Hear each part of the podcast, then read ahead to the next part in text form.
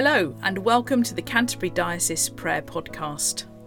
It's Thursday, the 21st of April today, and in our calendar of prayer, we continue our journey around the Ospringe Deanery. Today, we pray with and for the people of Boughton under Blean.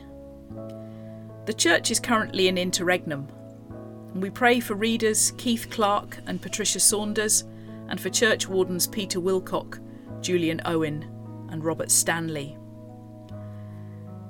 We pray for the schools Boughton under Blean and Dunkirk School and Hernhill Primary School.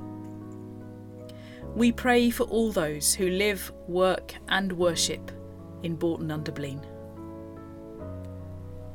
Lord, in your mercy, hear our prayer. We join with the worldwide Anglican Communion today to pray for the Diocese of Kyushu in Japan. Lord, in your mercy, hear our prayer. We close our time of prayer with a collect for Easter. Lord of life and power, who, through the mighty resurrection of your Son, overcame the old order of sin and death to make all things new in him.